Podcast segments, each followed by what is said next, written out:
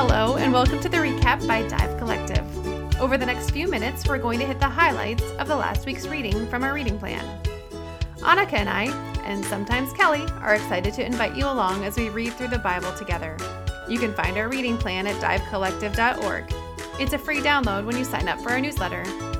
We know some love the accountability of a checklist, while others thrive from the freedom to join in whenever your schedule allows.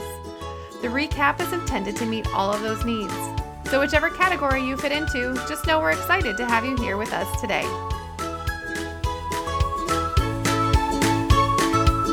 Hi. How are you? Good. You press record already? I did press record. Okay. I listened to like the podcast from two times ago and that was pretty hilarious. I've never listened to a podcast. You haven't? She's never listened to him. She just trusts me. I listened to the very beginning from last week with Isaac, with my husband, because Yeah. my friend Kristen texted me and was like, Isaac was on the podcast. And then she said, Your wife, with a bunch of laughing I left faces. that in. And I was like, Oh, it's still in there. So then the kids wanted to hear it. So we listened to the first like two minutes. Yeah. And then I was like, We're done. Um, Yeah. I can't. I did listen to that one because I was like, you know, how good does my game have to be? And, and I just was like, I give up. So uh, we're just gonna we're gonna roll with it. That's the whole point. We just roll Yeah. with it. We just Annika roll and I it. have no idea what we're going to talk about when we start. We always come And in I like- have no idea how it's going to end up. So yeah, there's a lot of faith that goes into this. yeah. Yeah. We always we- we actually almost always started off with I don't really have much to say, and then we talk for an hour and a half. So With three people and God, you never run out of stuff, I suppose. Yes, yes, yes. I'm going to welcome everybody to the recap. It's the August 21st episode, and we have my brother Bruce Haggerty on the show, and I'm super excited. It's funny because we haven't talked at all. I think like we've done it all in text. Hey, will you do the recap? Sure, I guess. Question what do I have to do? Give me the details. Yes. So you much listened to. Isaac's, and you were like, "What do I have to do?" Mhm. And now you know that you have to do nothing. You just I do have to take notes, but I and I was like, I should go take some notes. Well, good because then you'll know what to say. Because I literally just write words here and there in my Yep. in my margin, my Bibles. and then I hope that I think of something to say when we talk. I have to confess, I binge read everything. That's did- okay. I did this time too. It happens. The girls and I flew home from Pennsylvania last week, so I was like, I'm going to read this on the plane. I did Sam, for Samuel, and I started at the beginning because I couldn't start at the of it. Nice. Yeah. So I did that. Then I did the Romans one. I always like that book. And then mm-hmm. I waited several days and I read all of the Jeremiahs. I'm like, this is really horrible. Jeremiah Jeremiah's throughout the this week. Yeah. I was going to ask if you started the beginning of Jeremiah. No, I did not. We're pretty far in. I don't know if I'll ever go back to the beginning of Jeremiah. I just- I- There is a lot of redeem, I'm a lot of redemption in Jeremiah. I, have done it. I've done. I've read it before. I'm sure. I just. You know, I, was- I was reminded of. You have three things to read. You should start with Jeremiah and like Always oh, start with Jeremiah. Jeremiah, the Samuel, and then Romans. And- Jeremiah is the this week of was the dinner plate. harsh. this week was harsh in Jeremiah. Yeah, you picked the worst week. We picked the worst week Yeah. for you for Jeremiah. Sorry about that. So we may not talk about it much at all because Yeah, it's we- I- really just doom and gloom. There's one small part. Where did we start? Jeremiah 44. I never got to my notes of Jeremiah, so I'll just tell you what I remember. It was the Moabites. I was thinking about them and how much I relate to them because they're getting pretty much hammered for relying on their might and their convenient living, I guess. Yes. That's what it comes down to. I sat there and I went, oh. First of all, I always kind of thought it was the Moabites. It's not really Israelites anyway. So, like, why is he yelling at them? Like, what does he expect? But uh, anyway, I just I, I noticed that and I was like, uh, I can relate to that a little bit. Yeah, so this portion of Jeremiah, a lot of Jeremiah, he's actually talking, he's talking to the Israelites. This is like the portion where almost all of it, there's a, and the part that I circled or that I put a heart around is the only part where he's talking to the Israelites. So this is a weird part of Jeremiah Mm-hmm. because he is addressing all of these, Lots of different nations. yeah. Yeah. outside nations. But he says in 46, the part that I circled is the only part where I think that he's talking to Israelites and says, But you, dear Jacob, my servant, who he, by the way, has been yelling at for 46 chapters. Mm-hmm. And now he's talking to these other nations and he's talking to Israel as if they're an exception, even though he's been like, he's basically told Jeremiah, don't bother praying for these people because they're the worst and I hate them. And then he's, well, he doesn't say I hate them. but he says, But you, dear Jacob, my servant, you have nothing to fear, Israel. There's no need to worry. Look up, I'll save you from that far country. I'll get your children out of the land of exile. Things are going to be normal again for Jacob, safe and secure, smooth sailing. Yes, dear Jacob, my servant, you have nothing to fear. Depend on it. I'm on your side. I'll finish off all the godless nations among which I've scattered you, but I won't finish you off. I have more work left to do on you. I'll punish you, but fairly. No, I'm not finished with you yet. Mhm. Which reminds me of again, I keep going to that one verse in Jeremiah, and the last word is, "I will have mercy on you." Mhm. That's how he ends everything I feel like Israel. that's the theme. Mhm. So that's actually kind of fun. Maybe we shouldn't have skipped for Samuel. We should have done Jeremiah because that would have led us beautifully into Romans, to the passages in Romans. I think Well, we could go to Romans from here and come back to Samuel. we could because Romans relates to everything. Ah, Romans. Hey there, I just wanted to take a quick break to let you know that if you're enjoying our reading plan, but you're looking to dive deeper into the text using the Bible as your source, you would love our dive studies. When you become a member of Dive Collective, you get access to all of our interactive group studies. We begin the book of Mark on August 11th. We'll dive deep into one chapter per week. You'll have the opportunity to participate in live, online video discussion with Annika and I and the rest of the Bible study group. Our next studies begin August 11th, so be sure to sign up at divecollective.org before we start. We would love to study with you soon. I underline things and then when we're doing the recap, that's kind of my like, but it's all Romans. Yeah, it's not going to be helpful this time. So I don't even know where I'm going to find the part. I think it's toward the end. Chapter 11, starting in verse 1. Does this mean then that God is so fed up with Israel that he'll have nothing more to do with them? Hardly. Paul's talking now about the fact that everybody has access to God now. They left the door wide open and now all the outsiders have access Mhm. to God. And so he's saying, does that mean that God's fed up with Israel that he'll have nothing more to do with them? And I love this because whole passage then kind of points back to exactly what Jeremiah is saying, which is that like I will never Mhm. be done with you, Israel. Mhm. And he says, um, Harley, remember that I, the one writing these things, I'm an Israelite, a descendant of Abraham, Abraham out of the tribe of Benjamin. You can't get more Semitic than I am. So we're not talking about repudiation. God has been too long involved with Israel, has too much invested to simply wash his hands of them. And then he goes on and he says, The same today, there's a fiercely loyal minority still. Not many, perhaps, but probably more than you think. They're holding on, not because they think they're going to get out of it, but because they're convinced of God's grace and purpose in choosing them. If they were only thinking of their own immediate self interest, they would have left long ago. And then what happened? Well, when Israel tried to be right with God on her own, this makes me think of what you were saying, Bruce, their own strength and convenience. Pursuing her own self interest, she didn't succeed. The chosen ones of God were those who let God pursue his interest in them and as a result received his stamp of legitimacy. The self interest Israel became thick skinned toward God. Moses and Isaiah both commented on this. And then it goes on with the grafting and the pruning of branches and how he's basically like, don't get arrogant and think too highly of yourselves because if he can ungraft them, he can Mhm. graft the very ones that came off of them just as easily. So, Mhm. That part I really found encouraging. I feel like it's easy for me to get discouraged about where people are. And actually, it's connected back into Romans where it says, in Romans 10, verse 6, it says, But the righteousness that is by faith says, Do not say in your heart, Who will ascend into heaven? That is to bring Christ down, or who will descend into the deep? That is to bring Christ up from the dead. But what does it say? The word is near your mouth, it is in your mouth and in your heart. That is the message concerning faith that we proclaim. If you declare with your mouth Jesus is Lord and believe in your heart that God raised him from the dead, you will be saved. For it is with your heart that you believe and are justified, and it is with your mouth that you profess your faith and are saved. It's just an interesting thing, I think, that you, kind of look around and you're like, I personally sometimes get nervous.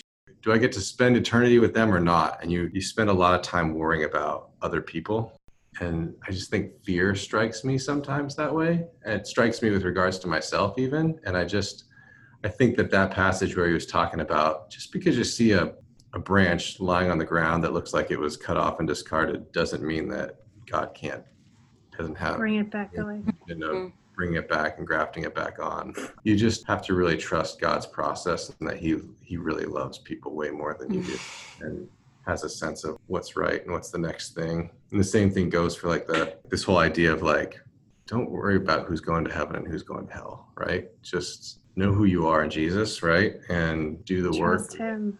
do the work of becoming more like him because the more you become like him the more people will experience god well, the more people experience god the more transformational opportunities they'll have so it's just don't get distracted basically In a uh, nutshell, if I were to wrap that all up. yeah.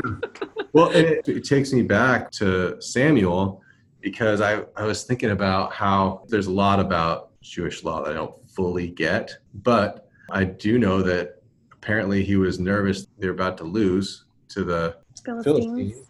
And Samuel was taking his good old time apparently, and Saul goes and sacrifices, you know, makes the sacrifice that he shouldn't have made without Samuel. And you sit there and you go, well, why did he do that, right? And it's Yeah. it's because he was looking around and he was afraid and he felt like he could circumvent the system. And you just look at that and go, I totally get that. Yes. I- if I was- Oh my gosh, Probably- yes. I probably would have done the exact same thing. And so and I love that all- his response to Samuel is so innocent too. It's kind of like, I mean, you weren't here. You weren't here. This yeah. needed to be done.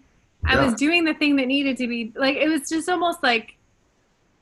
Those are the moments that are really hard for me. Is when like you break a law, like when your heart's in the right. Well, and maybe I I don't know Saul's heart, so I can't. I maybe I give him too much credit. But there are times where people are held accountable for doing the wrong thing, even when their intentions were.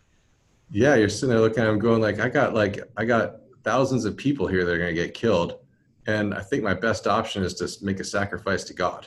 Right, because I want God on my side, right? Right, Like, I want him on my the, the goal is to have God on your side. And it connected me for some reason. I highlighted these two things together, which was Romans 8, verses 6. Yeah, okay. It says, The mind governed by the flesh is death, but the mind governed by the spirit is life and peace. So it's like, it's, it's funny because the other one was death, but the other one's life and peace, right? Life, and you can measure it with peace. So you can kind of tell like Saul's spirit in the moment was not one of peace, right? It was one of uh, sacrifice, sacrifice, do it now. It kind of makes me think of Jesus in the storm on a boat, and he's he's sitting there going like, "What are you guys worried about?" Right? Like, Don't you know who I am? Right? Why don't don't don't you know don't you know who I am? And they're like, "Yeah, we know who you are, and we also know there's a storm." And you're Right. not doing anything about it. And I haven't quite seen you do this miracle yet, Jesus. So, don't quite get it. I'm familiar with, I think, what the opposite of peace is. And you start to go, how many decisions do I make trying to quell my soul, right? And to regain peace. So, and that's not how God wants us to make decisions. There, Right. Because even that, like we're supposed to wait for him to do it. It's all supposed to be trusting him that he's he's in charge of the whole process. He's in control. And I feel like that's personally that's kind of where I'm at in this whole like just in this season of feeling ineffective and like I'm plotting a lot. Like I want it all to be different. I want to be passionate. I want to be I want to feel like what I'm doing is meaningful. Like all these things that like I just don't feel like I feel right. Like I'm, I want to feel differently than I feel right now. And if there was something that I could do to fix it, I would probably try to do it. But in the like, what I'm doing right now is just this trusting. Okay, Mm. Lord, this is where you have me right now, and this is a process that you are going to take me through and do. Mm-hmm. You're going to do the thing, whatever that thing is, and however long it takes. This is where I'm at. And so I was I was actually talking to mom earlier, Bruce, which is funny. By the end of our conversation in First Samuel, Samuel's this faithful man, the last judge, and they all decide that they don't want to judge anymore. Like Samuel, who's this incredible man who's been nothing but good to them. Who's actually like- done a good job as a judge after all of the train wrecks. right, who's been phenomenal, and they're like, we want a king. Talk about feeling ineffective. Samuel's done a good job and ultimately all of Israel has rejected him and God is like they're not rejecting you they're rejecting me which may be true but it still I'm sure affects him but this is the word that I love that struck me Samuel basically is like you guys have made a really really big mistake by Are choosing 12? a king the end of 12 where he says So here's the king you wanted, the king you asked for. God has let you have your own way, given you a king. If you fear God, worship and obey him, and don't rebel against what he tells you. If both you and your king follow God, no problem. God will be sure to save you. But if you don't obey him and rebel against what he tells you, king or no king, you will fare no better than your fathers. Pay attention. He says all of these things, and he basically is like, You've made a huge mistake. Then they start repenting, and they're like, Oh my gosh, what have we done by asking for a king? And then all the people beg Samuel, Pray to your God for us, your servants. Pray that we won't die. On top of all of our other sins, we've piled on one more by asking for a king. So Samuel says to them, Don't be fearful. It's true that you've done something very wrong. All the same, don't turn your back on God. Worship and serve him with your whole soul. So that's just like an, a weird passage in and of itself that we have a place where people have asked for something that's against God's will. God allows it and even provides a way for it to be okay as long as they obey. But here's the part that strikes me. In verse 23, he says, And neither will I walk off and leave you. That would be a sin against God. I'm staying right here at my post, praying for you and teaching you the good and right way to live. Mhm. That patient endurance, those are the words what mom was giving me was like patient endurance. That like, I feel ineffective. I'm not sure what I'm doing here because I don't seem to be helping anything. You guys are going to do whatever the heck you want to do anyway. But I'm not going to leave my post. I'm going to, st- because this is where God has me. And Mhm. unless God moves me, I'm staying right here and I'm going to pray for you and I'm going to lead you in the way, teaching you the good and right way to live. What a great leadership. In every way that I saw Samuel, it was just like a, such an example of leadership. Speaking of leadership, is that I shared it with Tracy this morning because she was talking about leadership. I love this verse in chapter 7, verses 15. It says Samuel gave solid leadership to Israel his entire life. Every year he went on a circuit from Bethel to Gilgal to Mizpah. He gave leadership to Israel in each of these places. And I don't know, I just love that idea of him giving leadership like it's a gift. To be a leader is a really hard thing, and yet he gave that in this faithful way. He was just going going around giving away his leadership. Another example of Samuel giving away his leadership, but I think that under the premise of God indwelling us more and more and more with His Holy Spirit and just having transforming us to become more and more like Him, it's not like a one-time thing, right? It's a it's a process and it's a growth, and you're being transformed over time. But there's a little nugget that I think Saul gets it in a jolt of the Spirit. It says, "The Spirit of the Lord will come powerfully upon you." And you will prophesy with them, and you will be changed into a different person. Once these signs are fulfilled, do whatever your hand finds to do, for God is with you. That to me is ultimate peace and freedom. It's just whatever I'm finding to do is the thing to do because that's just, I'm totally filled with the Spirit, and I don't really need to think about, am I doing the right thing? That It's totally makes me think of Samson. Remember where it says like Samson was filled with the spirit and he went and he Yeah. went to marry he found that girl and he found her attractive so he was all about going to find her and it doesn't even say that he was aware of it. It's just that like in the background the narrator's like he's just he's filled with the spirit and God is with him so he's just going and doing whatever he wants to do because God, God is with him, which makes me think God was using Saul even in the good and the bad. Mm-hmm. I have two random things. You want to hear two random things that I read? Yeah. I want to know about what made them think that gold tumors in rats was a good idea. And Was that not the craziest thing? What do gold tumors even look like? Are they like Right. golden eggs? Lumpy. I Right. picture them lumpy. Who, who, who did the prototype tumor? It was like, is this is this an Is this what you were picturing? is this what you had in mind? Yeah, so exactly. weird. Right, there's I that. forgot that we read that this week. That whole scene where they're like, we got to get rid of this ark. This thing is trouble. That was entertaining. I don't know if I can use that word, but yeah. So they was. they stole the ark, and And it's- then a couple different towns. mhm, Well, and it and just afflicted everybody that it was with. Well, and that was interesting, right? So, like when when they got to Israel and the seventy Israelites looked into the ark, and like seventy of them died, right? You're sitting there going, so this is what it's like. Like God's presence in your life has consequences, right?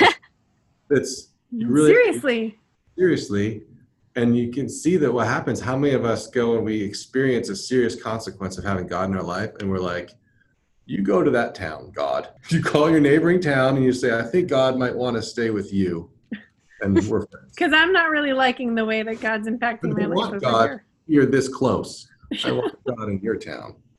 So Those people died because they disobeyed. They knew better than to look into the ark. They knew that that was off limits for them. And so the consequences of God in our lives are always a result of our own disobedience. That's what we've seen through all of the Old Testament. I can totally picture myself being one of the 70.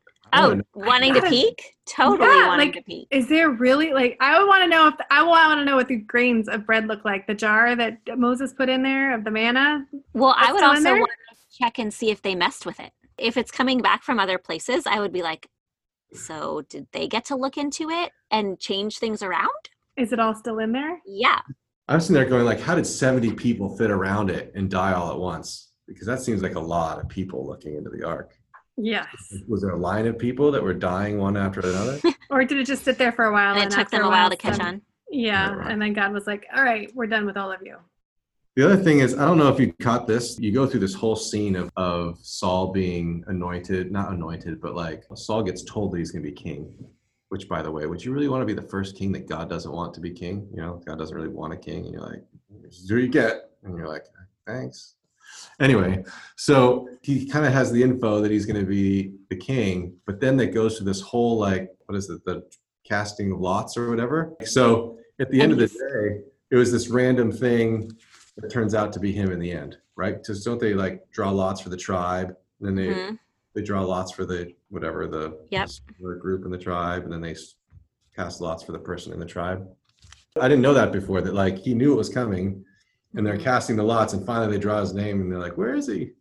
He's hiding in the luggage. He's hiding. Yeah, or something. Doesn't- I wonder if he was hiding, hoping that the lots would turn out differently. Like if he was like, okay, God, Samuel told me that I'm going to be king, but now they're casting lots. So maybe I'm not going to be king after all, and maybe I'm going to get out of it. So I'll just go hide over here. I'm trying to imagine that day where he's going to meet Samuel on the road, and he thinks he's looking for his donkeys.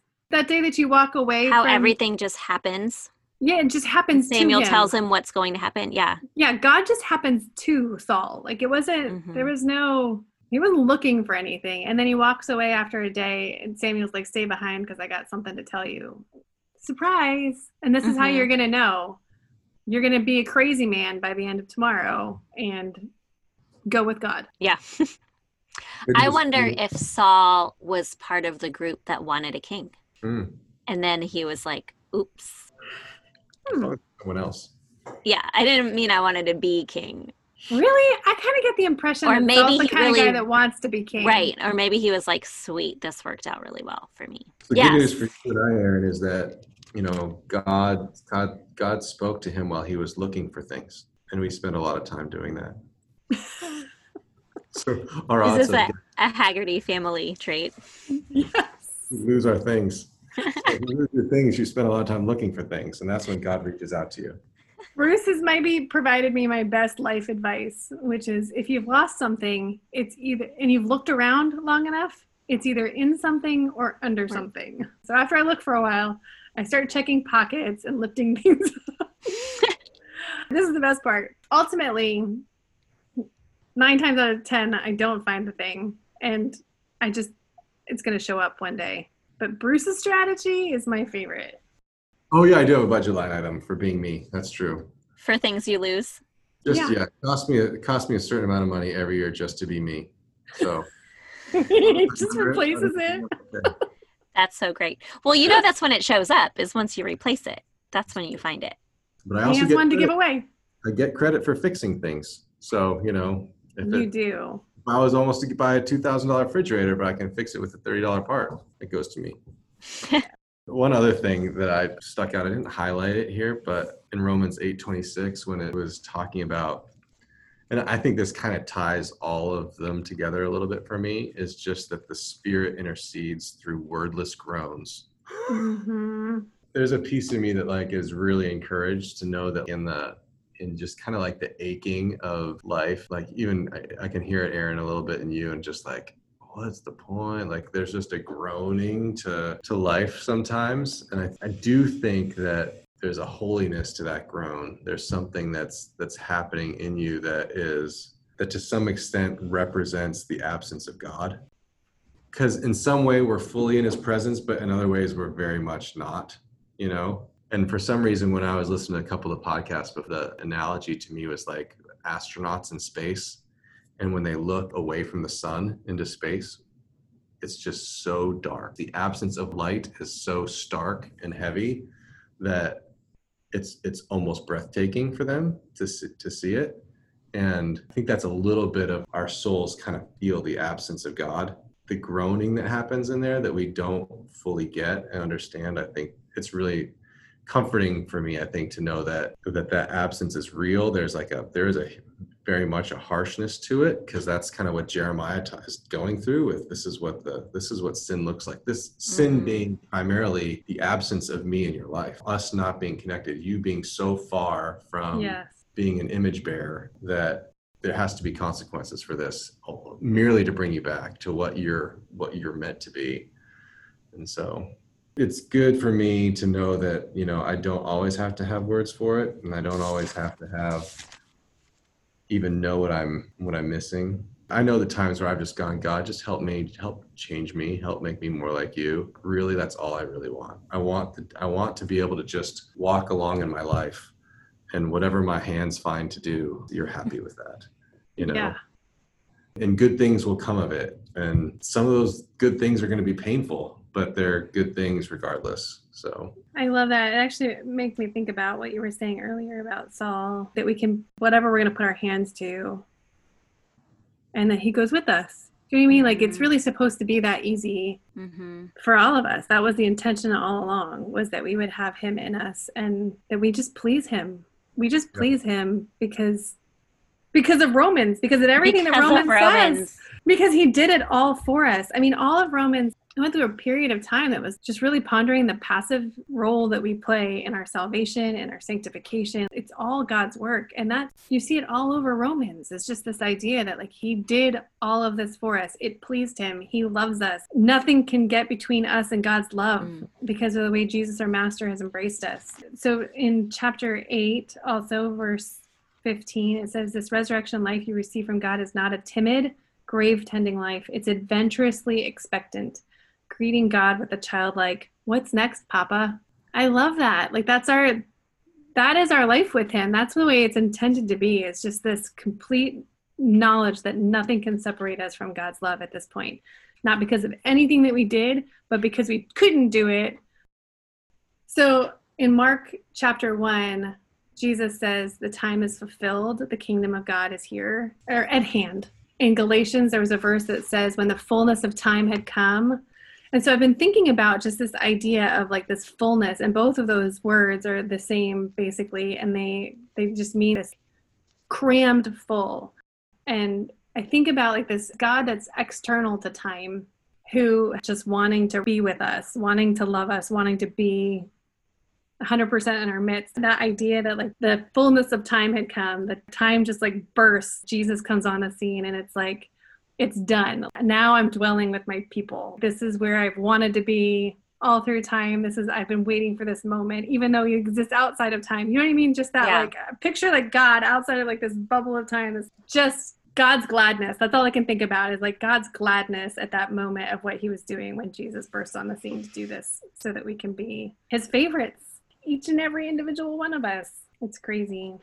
I don't know how I got there from what you were saying, but that's what it makes me think of is the easiness that it's intended to be for those of us who are called. It's meant to be easy. His yoke is easy and his burden is light. It makes me think about the Galatians keeping in step with the Spirit and that all it takes is like a quick correction to get back in step with the spirit and that that was like you were saying it, it's not supposed to be hard walking in the spirit that's where freedom is i always picture that um that kick step that i forget maybe it was kristen that picture was that she yeah Yeah. She was talking about how her, her husband was teaching her kids how to march in step. And when they would get out of step, he was teaching them that all it takes is just like a quick stutter step and that puts you right back in step. Mhm. And so she was he was doing that the week that we were studying this verse in Galatians that talks about walking in step with the Holy Spirit. It was just such a great picture of how easy it Mhm. is. Like the way that it was intended to be easy Mhm. to walk in step with the Holy Spirit. And a quick moment of repentance brings us right back Mhm. in step with the Holy Spirit. I seriously have everything hearted. I can't emphasize enough. So, reading Romans in the message is just so refreshing. I have everything underlined and hearts everywhere, and things make so much more sense. I feel like we need to start another podcast just for Romans. Yeah. We've been talking for an hour and we've hardly talked about Romans. What do you have to say about Romans? I want to know what you have to say about Romans. Yeah, you barely even started. Who, me? Yeah. Yeah. There's so much. So, one of the things, actually, since we were just talking about Galatians, he talks so much about the law and why, why the law. But in chapter five, I love how he explains that at the end of chapter five, just through one trespass, there's condemnation for everyone, which is Adam. So, through one righteous act, there's justification leading to life for everyone. Verse 20 The law came along to multiply the trespass, but where sin multiplied, grace multiplied even more. So that just as sin reigned in death, so also grace will reign through righteousness, resulting in eternal life through Jesus Christ our Lord. I've probably talked about Andrew Peterson before. He's a singer songwriter that writes songs that like, one phrase will stick in my head and I will think about it for days. Like he just, he's word pictures. One of the songs, actually, this was one of my favorites when my mom passed away.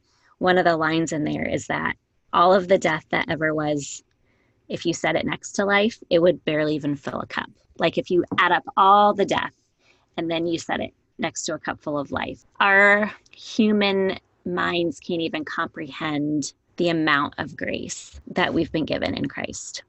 Yeah. Where he talks about Adam, it makes me think of that. He talks about trying to compare what Adam did by bringing death into the world. Is this what you're Mhm. talking about? Is this what you were Yes, just that's reading? just before that. Yeah. And then he, but he basically says like it doesn't even compare because what death, what Adam brought in death, ultimately he's saying it's not a good metaphor, but here we go.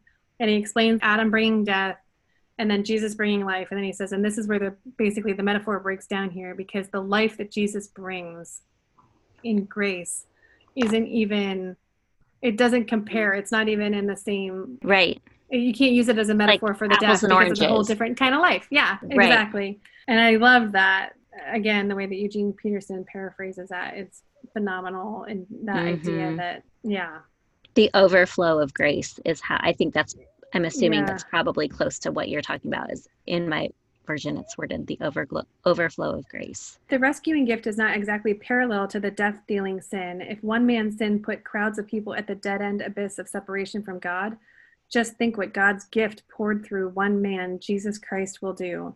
There's mm-hmm. no comparison between the death dealing sin and this generous, life giving gift.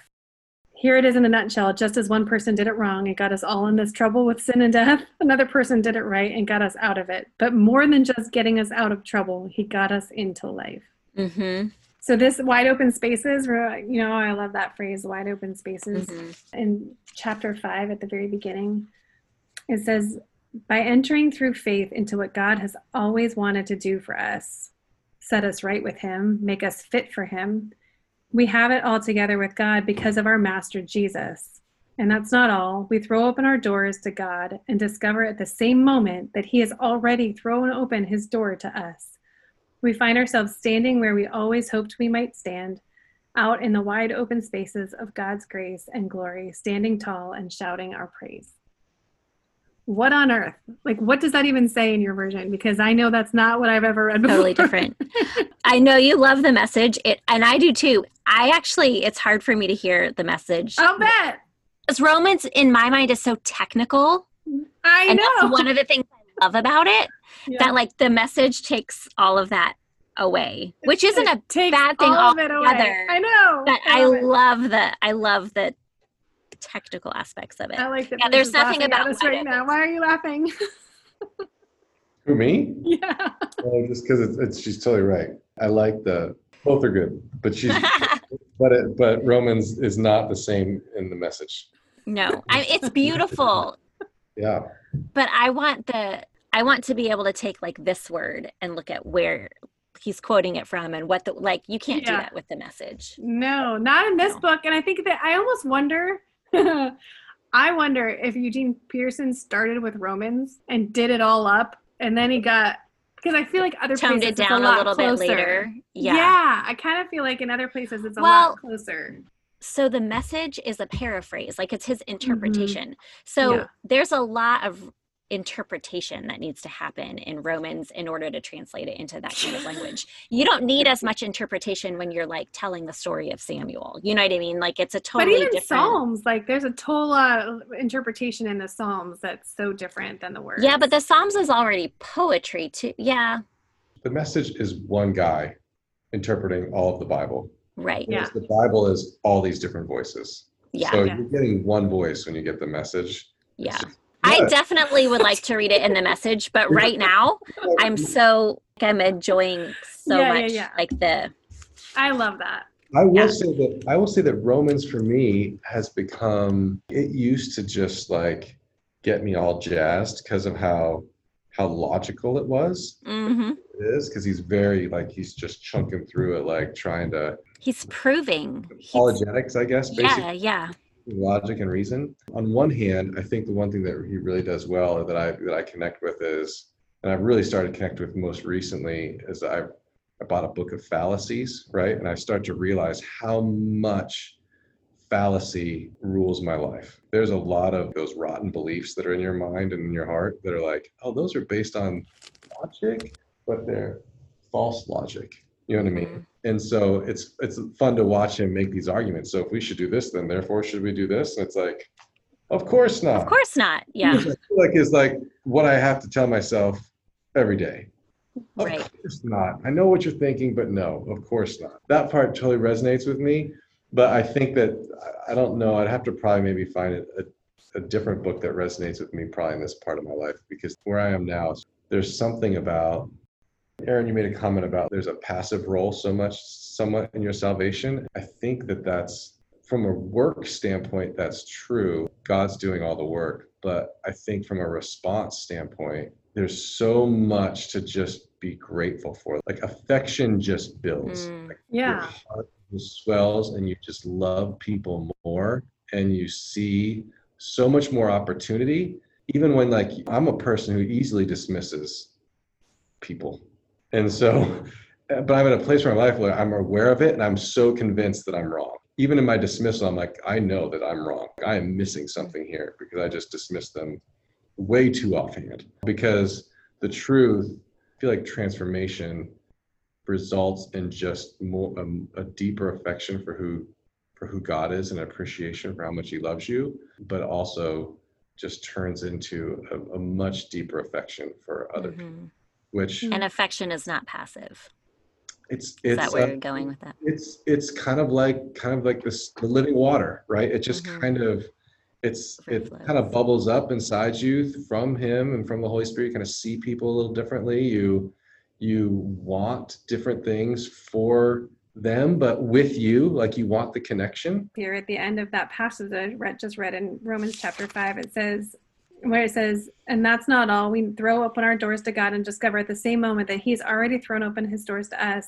We find ourselves standing where we always hoped we might stand, out in the wide open spaces of God's grace and glory, standing tall and shouting our praise. I think that, like you're talking about, like, there's just a there's a response that just naturally happens from an awareness of our salvation in its very nature, just our, awareness of who God is and what He's constantly doing in our lives. That it, if we're aware of it, there's only one response to that, and that is to shout His praise. There's just a natural response, and that results in loving others the way that He loves us, praising Him, worshiping Him.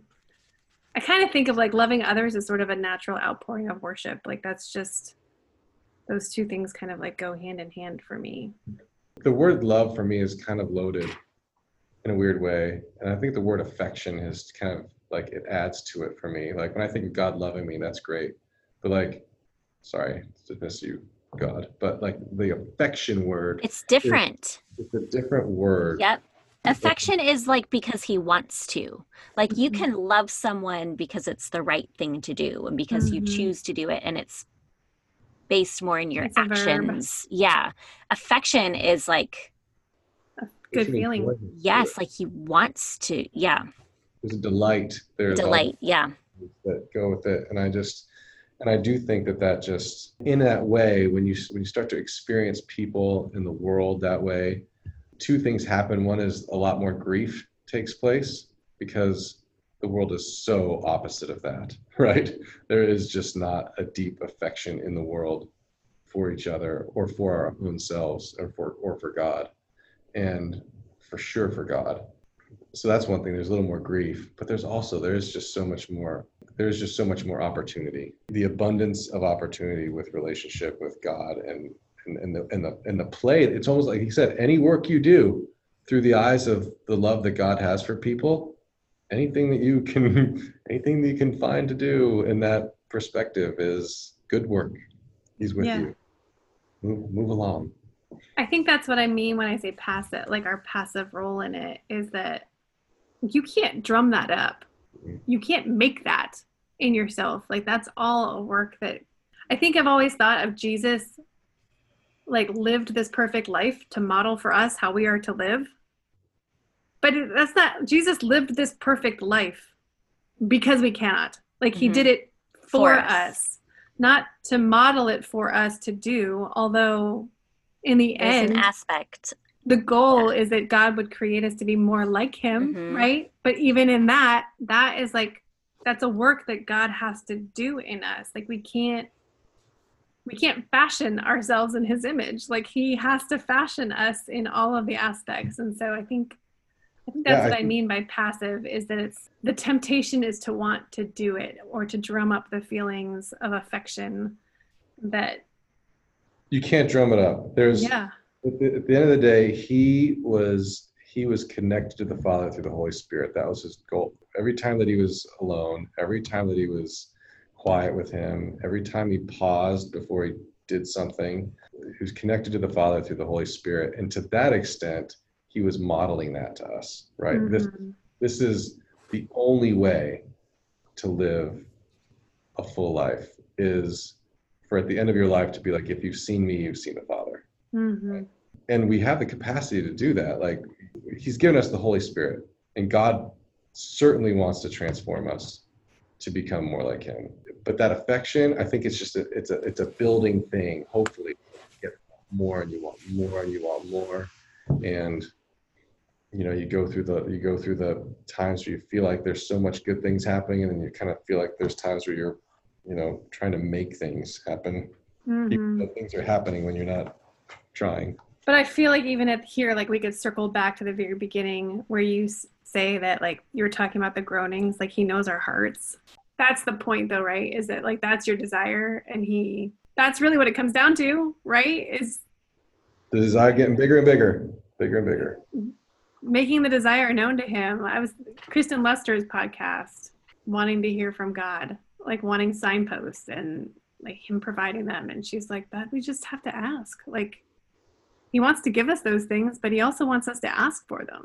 Mhm. You know, that's how do you do it? How do you activate it? That's how do you how do you make it happen? You can't, you have to ask. He does that. One more little touch on uh, on Samuel when he talks about when God helped him kill the Philistines, he raised the Ebenezer, the idea of a Mhm. standing stone, right? This is the marker of like God's work being done. Mhm. And I, you know, I think that uh, each of us has those standing stones in our life, these Ebenezers that you can look back and go, yeah, that was a critical time. And I and I can tell you, uh, some, you know, probably one of my biggest ones. There was, you could tell there was just a deep groaning, and I asked for something so basic and similar because it just was. It's all I had. I had some, and I'm pretty sure that he wasn't answering the words that were coming out of my mouth. I think he was answering the groaning that was happening Mhm. inside. In combination with, I think life just gets you to these places that are just Mhm. hard. You see your impotence, so to speak. You can't do it. And you're like, I, you know, I remember asking, I was like, God, just make me more like you. And I just, I asked that mainly so I wouldn't have to make wrong decisions. right? Like I, I didn't, I was so tired of trying to figure out what the right decision was. I'm like, if I was like you, I could do this thing where I just walk over whatever my hands do. I is happy. You know what I mean? I want that. I want the thing, whatever I want to do is perfect because I like you. That's what I want. I like that. It was so not like, God, give me affection for people. That's not my request. It was make my life easier. so good. With these words, but I said the different words, and there's the groaning, and other things happened, and it was fantastic. So be smarter.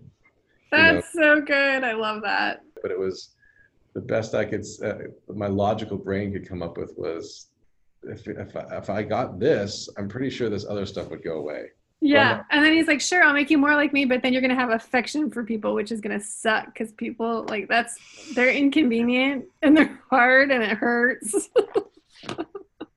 it's weird at work. I do enjoy what you guys are doing. I, I like the organic, kind of taking a step of faith, putting this together. And I, I have to believe that it's reaching people and encouraging them. There is something very refreshing about the environment that you guys put together. So that's pretty cool. Thank you. Yeah, thanks. This I was a fun one.